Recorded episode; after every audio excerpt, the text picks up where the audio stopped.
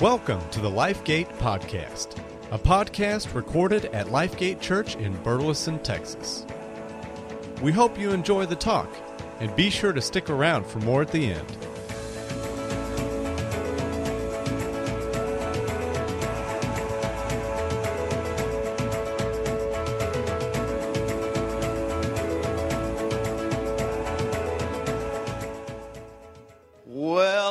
Morning we are continuing this series that we've been doing the last few weeks called What on Earth Am I Here For? And we are looking at this most important question, an age old question that people have been asking since the very beginning of time. What is the meaning of life? Everybody look at your neighbor and just ask them, What is the meaning of life? What is the meaning of life? What is the purpose of life? What is this life all about? And people have been asking this age old question for centuries, but we have discovered some things in this series. And we have discovered, first of all, that if we want to know the meaning of life, we've got to start by looking to the maker of life. It all starts with God. So everybody say, it all starts with God. In fact, that's what the scripture tells us in Colossians 1 and verse 16. It says, For everything, absolutely everything, above and below, visible and invisible, rank after rank of angels, everything got started in Him and finds its purpose in Him. He was there before it all came into existence, and He holds it all together right up to this moment. It all starts with Him. If we want to know the purpose of life, we don't ask the question, What is my purpose? What do I want to do? What am I supposed to do with my life? But instead, we ask, What is God's purpose for life? What does God want to do in me? It's all about Him. It's not about us. And it all starts with Him. We discovered in Ephesians 1 in verse 11, it says, For it is in Christ. Everybody say, In Christ it is in Christ that we find out who we are and what we are living for. For long before we first heard of Christ and got our hopes up, He had His eyes on us. He had designs on us for glorious living, part of His overall purpose that He is working out in everything and everyone. God has a purpose for your life. And the way you discover God's purpose for your life is by getting to know God.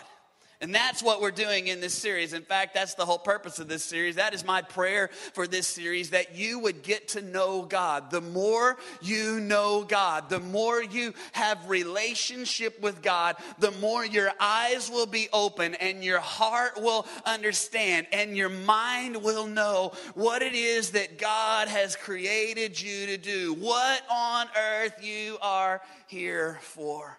Because that's what we're accomplishing in this series, we've made a few commitments. We have committed ourselves to getting to know God more deeply, and we've committed ourselves that over the six weeks of this series, we've made a commitment that we're going to be in the house of God at least five of the six weeks of this series. We've committed that we're going to get involved in a life group, and we're going to begin to do life together, and we're going to begin to get to know God together. We've committed together that we're going to read this book, What on Earth Am I Here For? The purpose driven life. We're going to read it every single day. Today, in fact, we are on day 14 as we are getting to know God. And here's what we're finding out. Here's what we're discovering as we get to know God more deeply. We are discovering that God has not left us in the dark as to what is our purpose here on this life. What does He want us to do? In fact, we have discovered that there are actually five universal purposes. Everybody say five purposes. There are actually five universal purposes, five things that God has created every single one of us to do here on this planet. Last week we began by looking at the first purpose of our life, and that was to know God, to love God, and to be loved by Him. And that purpose is called worship. Everybody say worship.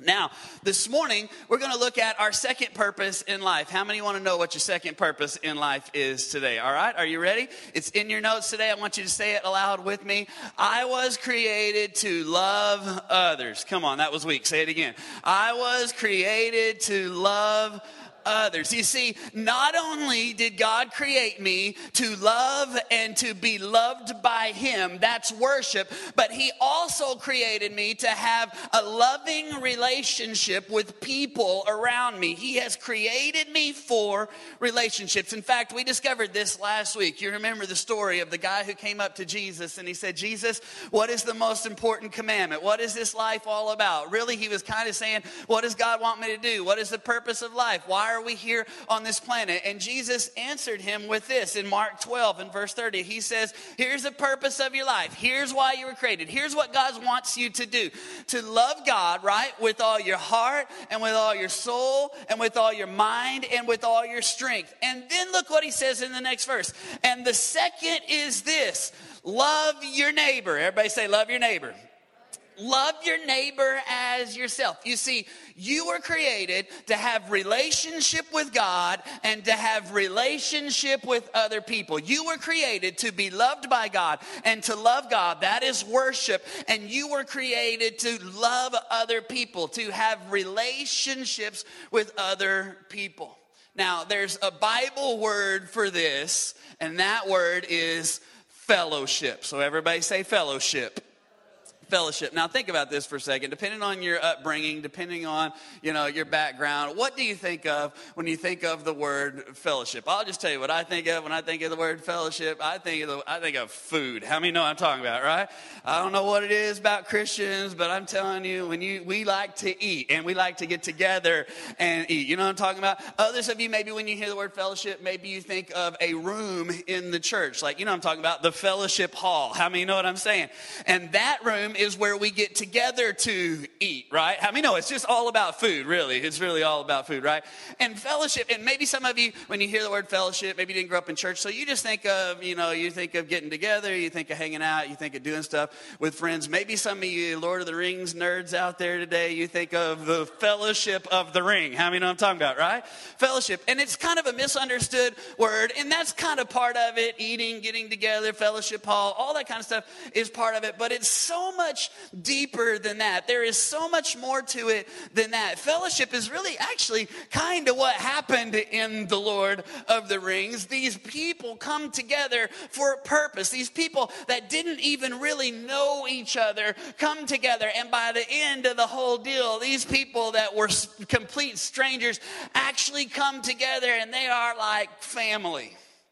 And that's what fellowship is all about. Fellowship is about being a part of a family. In fact, that's what the Bible says in Ephesians 2 and verse 19. It says, You are members of God's very own family. You are citizens of God's country, and you belong. Everybody say, belong and you belong in God's household with every other Christian. Here's the deal. Here's your purpose in life. The purpose of your life is to be a part of a family.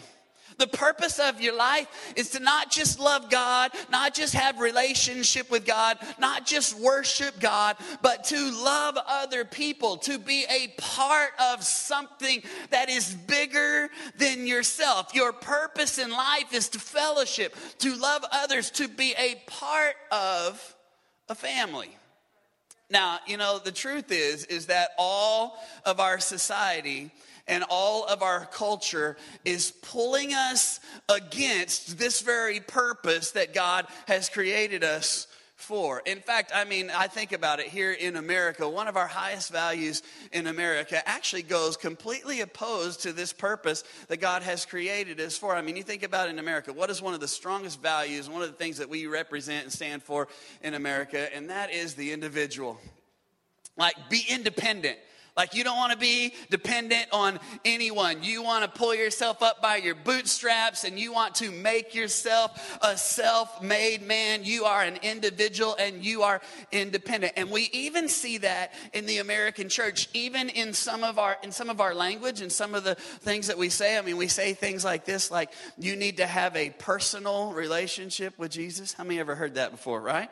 And that, that's true, but it's really only partly true. It's really it's really just a fraction of what it's really all about. That though you need to have a personal relationship with Jesus, it's not just about a personal and private relationship with Jesus. It's about having a shared relationship with Jesus. It's not just about me and Jesus. See, a lot of people are like this, well, it's just me and Jesus, and I don't need church, and I don't need those people, and I got my Bible, and it's just me and God. But you're only seeing a part of what it is that God created you for. He created you for family, He created you to be a part of something that is bigger than yourself. And all of our society is pulling us against this purpose that God has created us for. All of culture begins to pull us towards isolation. In fact, if you're taking notes, I just want to hit a couple of reasons I think that we become more and more and more isolated in the culture that we live in today. The first one is this is that there's a great increase in mobility. How many how many know that in previous generations, you know, uh, you might live in the same community for your whole life.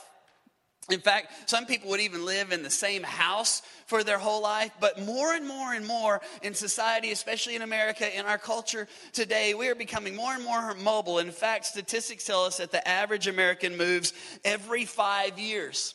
And for those of you that are between the ages of 20 and 40, actually move on an average of every three years. You know, when I was a kid, my parents moved around a lot, but I always found them. Come on, help me out on that. But here's the deal. I mean, so many, so many people moving. I've seen it. We've lived here now eight years. Eight years ago, we started this church, and there, there are folks that have been in this church since the beginning of the church and have moved three or four or five times. We've had some that have moved away and moved back two or three times just in eight years, and we move around all over the place. And, and here's the deal: it's kind of difficult to have real, long-lasting friendships and relationships if we're just moving around all over the place every two or three years. How many know what I'm saying? And then there, there's another one. Write this down. Is, is modern conveniences. Here's the thing: is that all these modern conveniences. I'm not preaching against this stuff, but just all the modern conveniences and the things that we have tend to pull us more and more and more and more towards an isolated life, more and more towards isolation. I heard one guy who said, you know, it all started way back with the invention of the air conditioner. You say, well, how does that really connect? Well, I mean, think about it for a second. Before we had air conditioners, what did you do?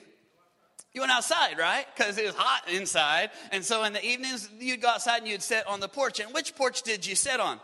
Sit on the front porch. I mean, it makes me think of like, you know, Andy sitting out with Opie on the front porch, right? And they're whittling and whistling and just, I mean, you know what I'm saying? And what happens when you're sitting out on the front porch? Well, your neighbors are sitting out on the front porch too because it's hot inside. And what happens when you're sitting out on the front porch and neighbors are sitting out on the front porch? Well, after a while, you got to kind of start talking to one another, right? And you begin to mingle and you begin to build relationships, especially when you lived in the same house all your life and you begin to get into community community and fellowship with one another. But when the air conditioner was invented, what did we do?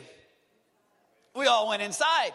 And if we go out on the porch, which porch do we go to? Now we go to the back porch where there's a privacy fence so that we don't have to talk to nobody, right?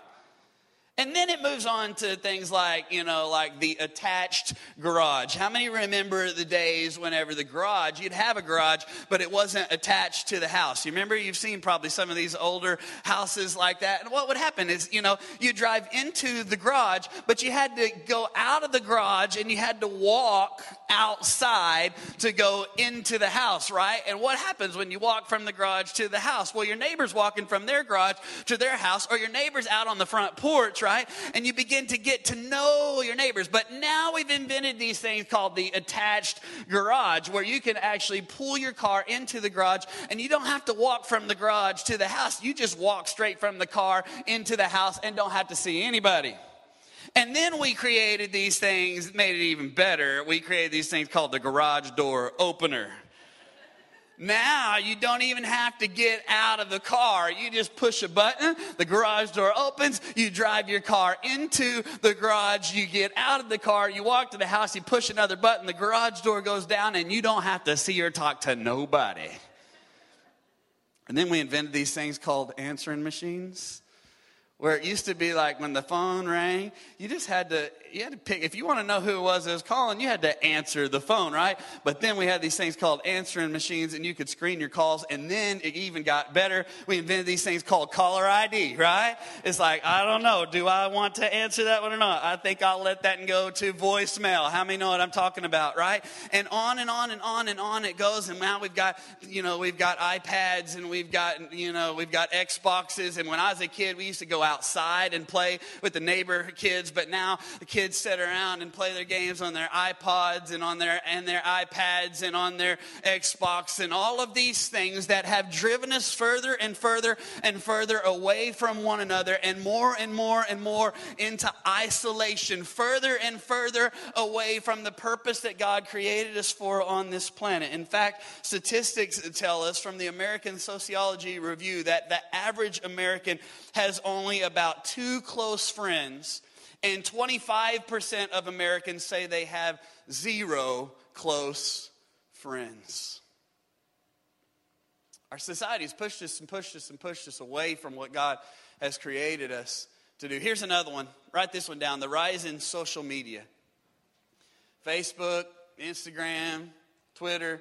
Now, let me start by saying this. I'm not against Facebook, Instagram, Twitter. In fact, I'm on all three Facebook, Instagram, and Twitter. In fact, our church uses Facebook, Instagram, Twitter. Some of you, the whole reason that you're here today is because you heard about our church on Facebook or Instagram or Twitter. I'm not preaching against that. This is not one of those sermons on Twitter's of the devil or anything like that.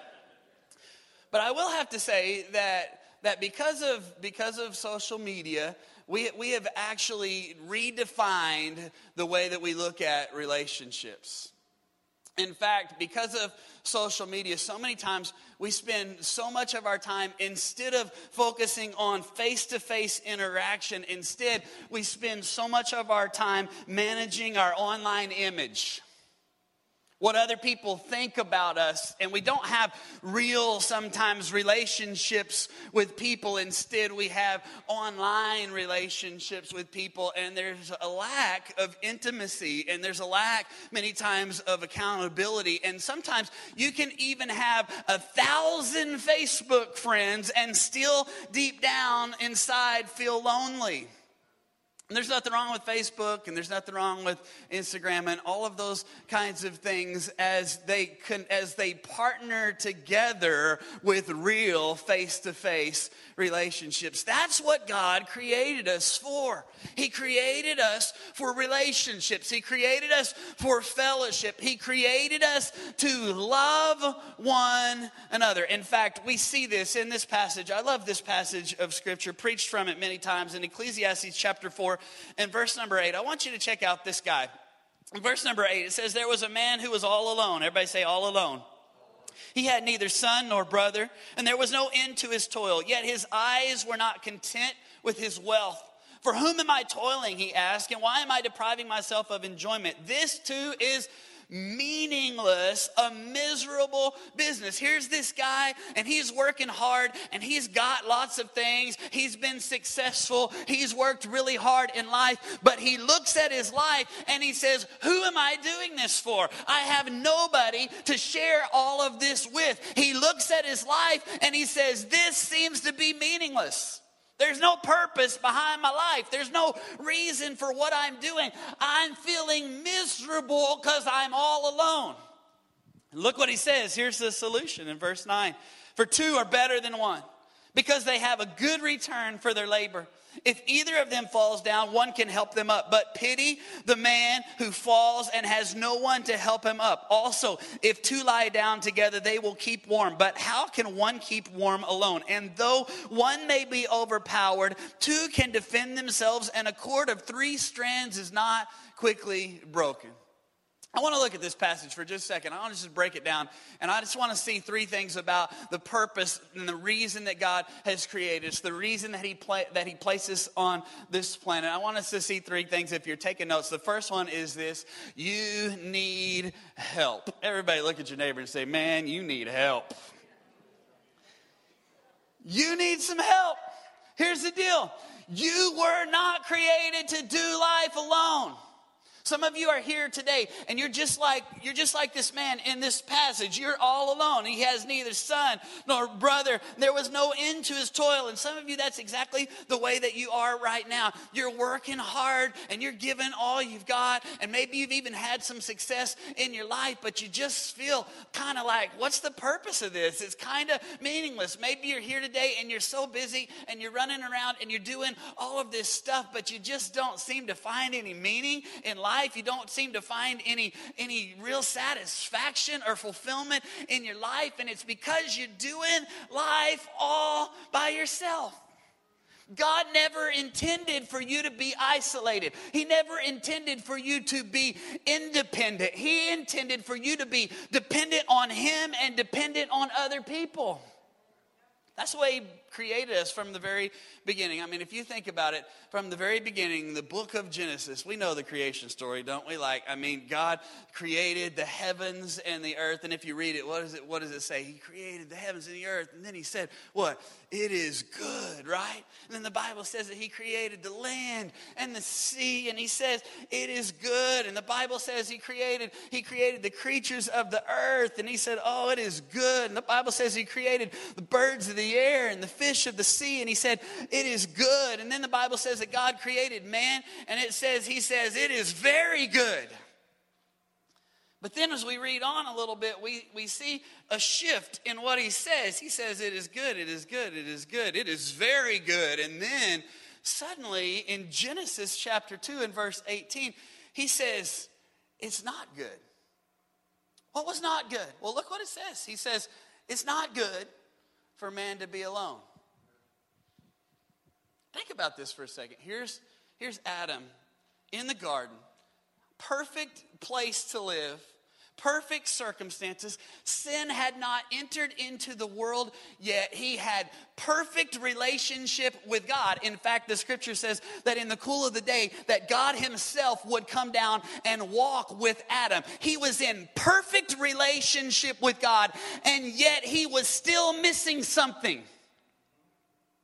Guess what? You can live your life going, it's all about me and God, and that's all it's about, and it's just me and God, and I don't need church, and I don't need a life group, and I don't need anybody else. I got my Bible, and I got God, and it's all about me and Him, and everything's good. But it, here's Adam in perfect relationship with God. No sin had even entered the earth yet, and yet God says, something's not right. Something's missing. What's not right? It's not good for man to be alone. So God says, here's the solution. He says, I will create a helpmate for him. Now I know when we read when we read this this verse here, I will create a helpmate, a helpmate you know, you think of a wedding, right? Because that's where you hear those words. We always, I did a wedding a couple weekends ago, and that's where you say, This guy will create a helpmate for him. And so God looks down and he sees, you know, he sees that man is alone. And so he puts Adam to sleep and he takes a rib, and from the rib, he creates woman, and she comes alive. And then Adam comes, uh, comes and wakes up and he looks at her and he goes, Whoa, man. That's how she got the name woman. And we think that this passage really is just about that. It's just about marriage. And it is about marriage, but there's more to it than that. There's, there's an overarching theme here that it's not just about husband and wife, it's about relationship. That God created us not to just have relationship with Him, but to have relationship with other Christians, to have relationship with each other, that it's not good for us to be alone. In fact, the very image of God is a perfect image of fellowship. In fact, look what it says in Genesis in Genesis 1 and verse 26. God says, "Let us create man in our image. Look at this. I always thought this was weird. Why does he say us and our? Why does he say, let us create man in our image? Why doesn't he say, let me create man in my image? Why doesn't he say that? Because God himself is the very picture of relationship. He's the very picture of fellowship. The Father, the Son, the Holy Spirit. It wasn't just God, it was us. It wasn't just me, it was us and we. Let us create image, or create man in our image. The Father, the Son, the Holy Spirit Spirit, three completely different and distinct, distinct entities that are together in perfect fellowship and a harmony and relationship with one another. And God says we are created in that very same image, that it's not just about me in God, it's about relationships with one another. That people coming together, all kinds of different backgrounds, all kinds of different takes, tastes and likes, all kinds of different personalities and looks, but we come together in fellowship and harmony with one another. That's what God created us for. And you are never more like God than when you are in relationship and fellowship with other people. You need other people. You need help. Everybody say, I need help. Number two, check this out. You need to help others. That's the purpose of your life. Do you know that? The purpose of your life is not just to help yourself. The purpose of your life is to be in relationship with others, to help others, to serve, to love others. In fact, look at this Ecclesiastes 4 and verse 8. There was a man, he was all alone. He had neither son nor brother. There was no end to his toil, yet his eyes were not content with his wealth. For whom am I toiling, he asked, and why am I depriving myself of enjoyment? This too is meaningless. A miserable business. Check this out. This guy was miserable. He was all by himself. Now, he wasn't miserable because he didn't have stuff. He had stuff. He wasn't miserable because he didn't have a job to do. He wasn't miserable because he wasn't successful. No, he was miserable because he had stuff. He had a job to do. He was successful, but he had no one to share it with. It was all about him. It was all about his work and what he could do. And in the end, he looked back at his life and he said, This is miserable. This is meaningless. This is purposeless. And let me tell you something the most miserable life that you can live is a self centered life. Focus on yourself. Focus on what you can get. Focus on how you can build your own self and you can be successful and all the stuff that you can have in life. That's the most miserable kind of life that you can live. But true fulfillment and true purpose and true meaning in life comes when we stop focusing on ourselves and we begin focusing on others. That's what the Bible says in Ephesians 2 and verse 11. It says, It is God Himself who has made us what we are and given us new life in Christ Jesus. And long ago, He planned that we should spend these lives helping others. That's the purpose of your life. Did you know that? The purpose of your life is to help others. The purpose of your life is to have relationships with others, to spend your life serving and caring for and helping others in your circle of influence. You know, I got an email this past week from uh, Leanna, a lady in the church, and and she writes, she says, Hey, Pastor Chad, I wanted to share something dear to my heart that made me one extremely proud mama. She says, Two weeks ago at service, you discussed the What on Earth Am I Here For series starting up. And at the end of service, you invited everyone to come up and get a bracelet and a book and that were bundled into. Well, Ethan, my 16 year old, asked if he could get a book, and I said, Of course being his mom, I thought, well, we'll read this together since his dad works the second shift. But boy, was I wrong. God had much larger plans in my son's heart. Ethan wanted to give one of the books to his friend, a friend named Stephen. You see, he befriended Stephen last year, and they became fast friends. Stephen is in a wheelchair, and Ethan saw him sitting eating alone and went to him and sat with him. Ethan, on several occasions, will wheel Stephen to class to give him a break uh, so that his arms can rest. Needless to say, God definitely showed me in this small moment what a great plan He has in store for both Ethan and his friend Stephen. Then later this week, she sent me another email and she said, I wanted to tell you what happened when when Ethan gave the book to Stephen. She said at dinner Friday night, I asked Ethan how it went when he gave Stephen the book, and Ethan said that Stephen said, that he asks God all the time, Why is he here? That's what life's all about. 16 year old boy. 16 year old boy who sees another little boy that's wheeling himself around in a wheelchair and he says wait a second life's not just about me life is about life is about other people you see you need help and you need to help others. And when you begin to help others, guess what happens? You begin to find meaning and purpose and fulfillment in your life. So you need help. Everybody say, I need help. You need to help others. Everybody say, I need to help others. Number three, check this out. We need to help each other. See, here's the deal we're better together. We can accomplish more together. On our own, we are limited, but together, there is nothing we can't do. Look at this verse number nine. For two are better. Everybody say better. Come on, that was weak. Say better.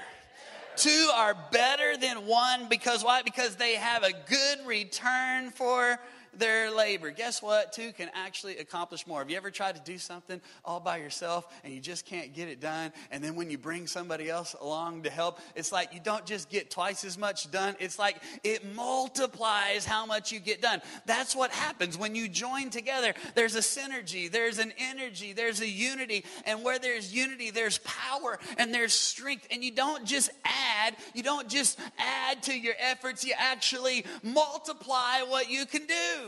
In fact, I've told you this story before, but it just fits so well here about the about the championship race or championship pulling horses at the state fair. There was an event where they would hitch these hitch these horses up to these plows, and they would see how much that they could that they could pull. And so the horse that had that that got first place actually pulled nine thousand pounds, pretty strong, pretty cool. The second horse actually pulled eight thousand pounds, and so they decided, what if we hitch these two horses up together? Let's see how much they can pull. And you would think that they would be able to pull 17,000 pounds. That would be twice as much as they pulled on their own. And so they hooked the two horses together, and the two horses began to pull. But instead of pulling 17,000 pounds, double, doubling their individual efforts, instead, together they pulled 35,000 pounds.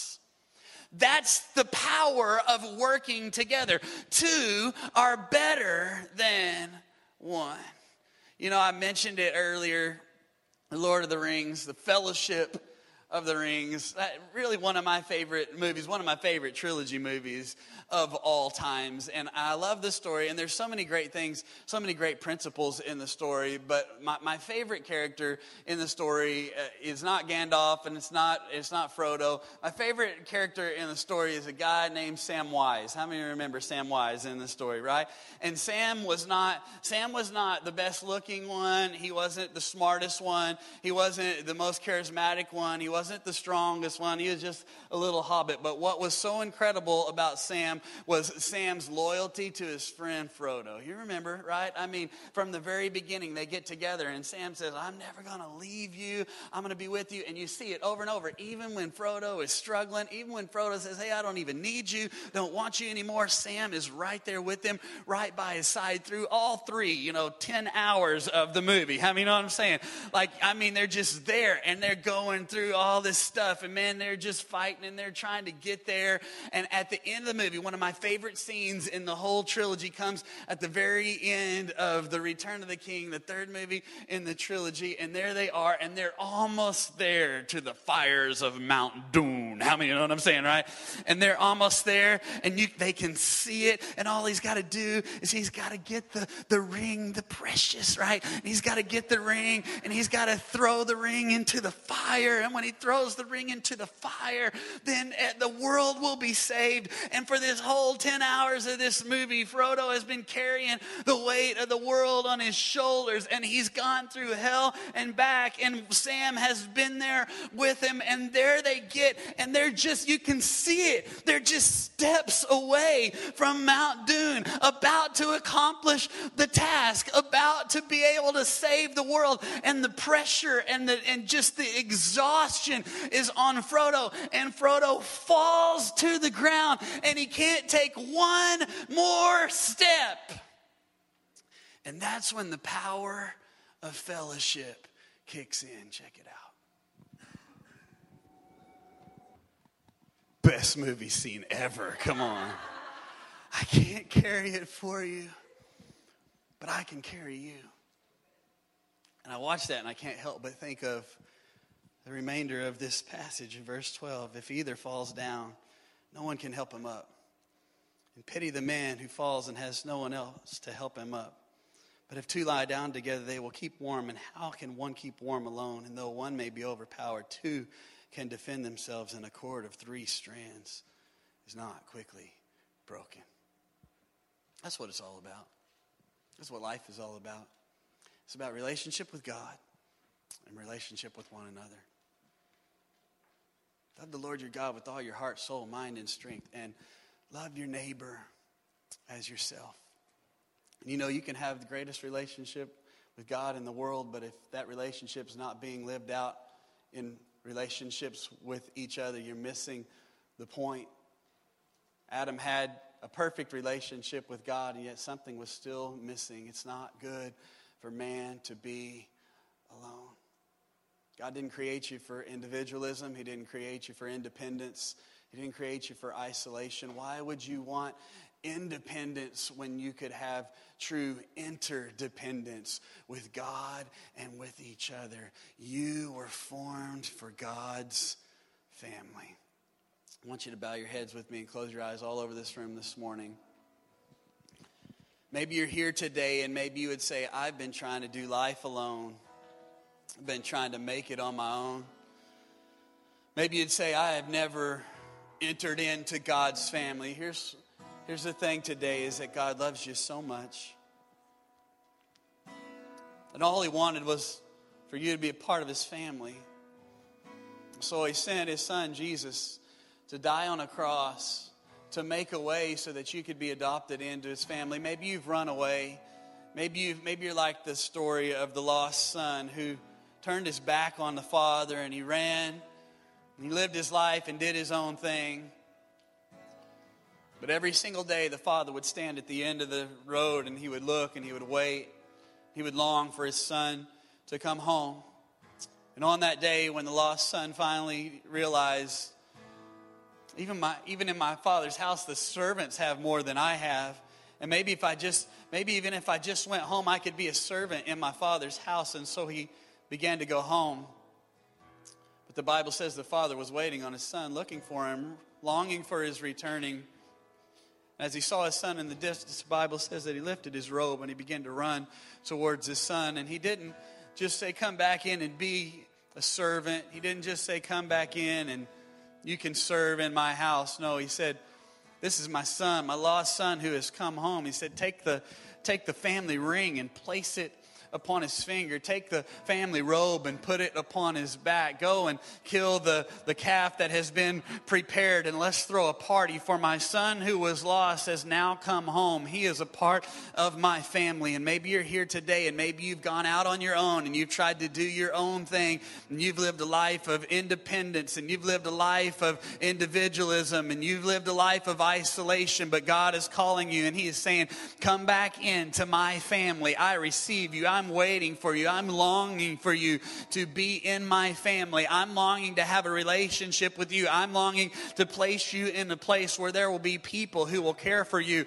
and love you as you enter into the family of God. And maybe you're here today and maybe you say, I know I'm not right with God. I know I'm not where I need to be in my relationship with Him. I've gone out on my own, but today I want to return to the family. I want to return to a God who loves me today. Today, I, all you got to do today is repent of your sin. That means to turn from where you were and turn towards God. And as you turn towards God, He is running towards you today. You would say, Pastor, I know I'm not where I need to be. My relationship with God is not right today, but today I want to be in 100% right relationship with God. If that's you all over this room, would you lift your hand today? I want to pray with you today.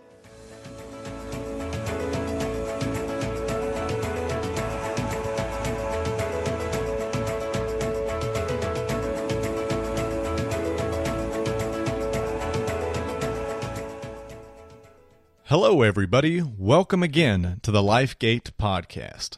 We hope you enjoyed the message. As always, if you're new to LifeGate or haven't heard of us before, please be sure to visit our website at lifegateburleson.com for our address, service times, and upcoming events. Again, that's lifegateburleson.com. Thanks again, take care, and we look forward to visiting with you next week.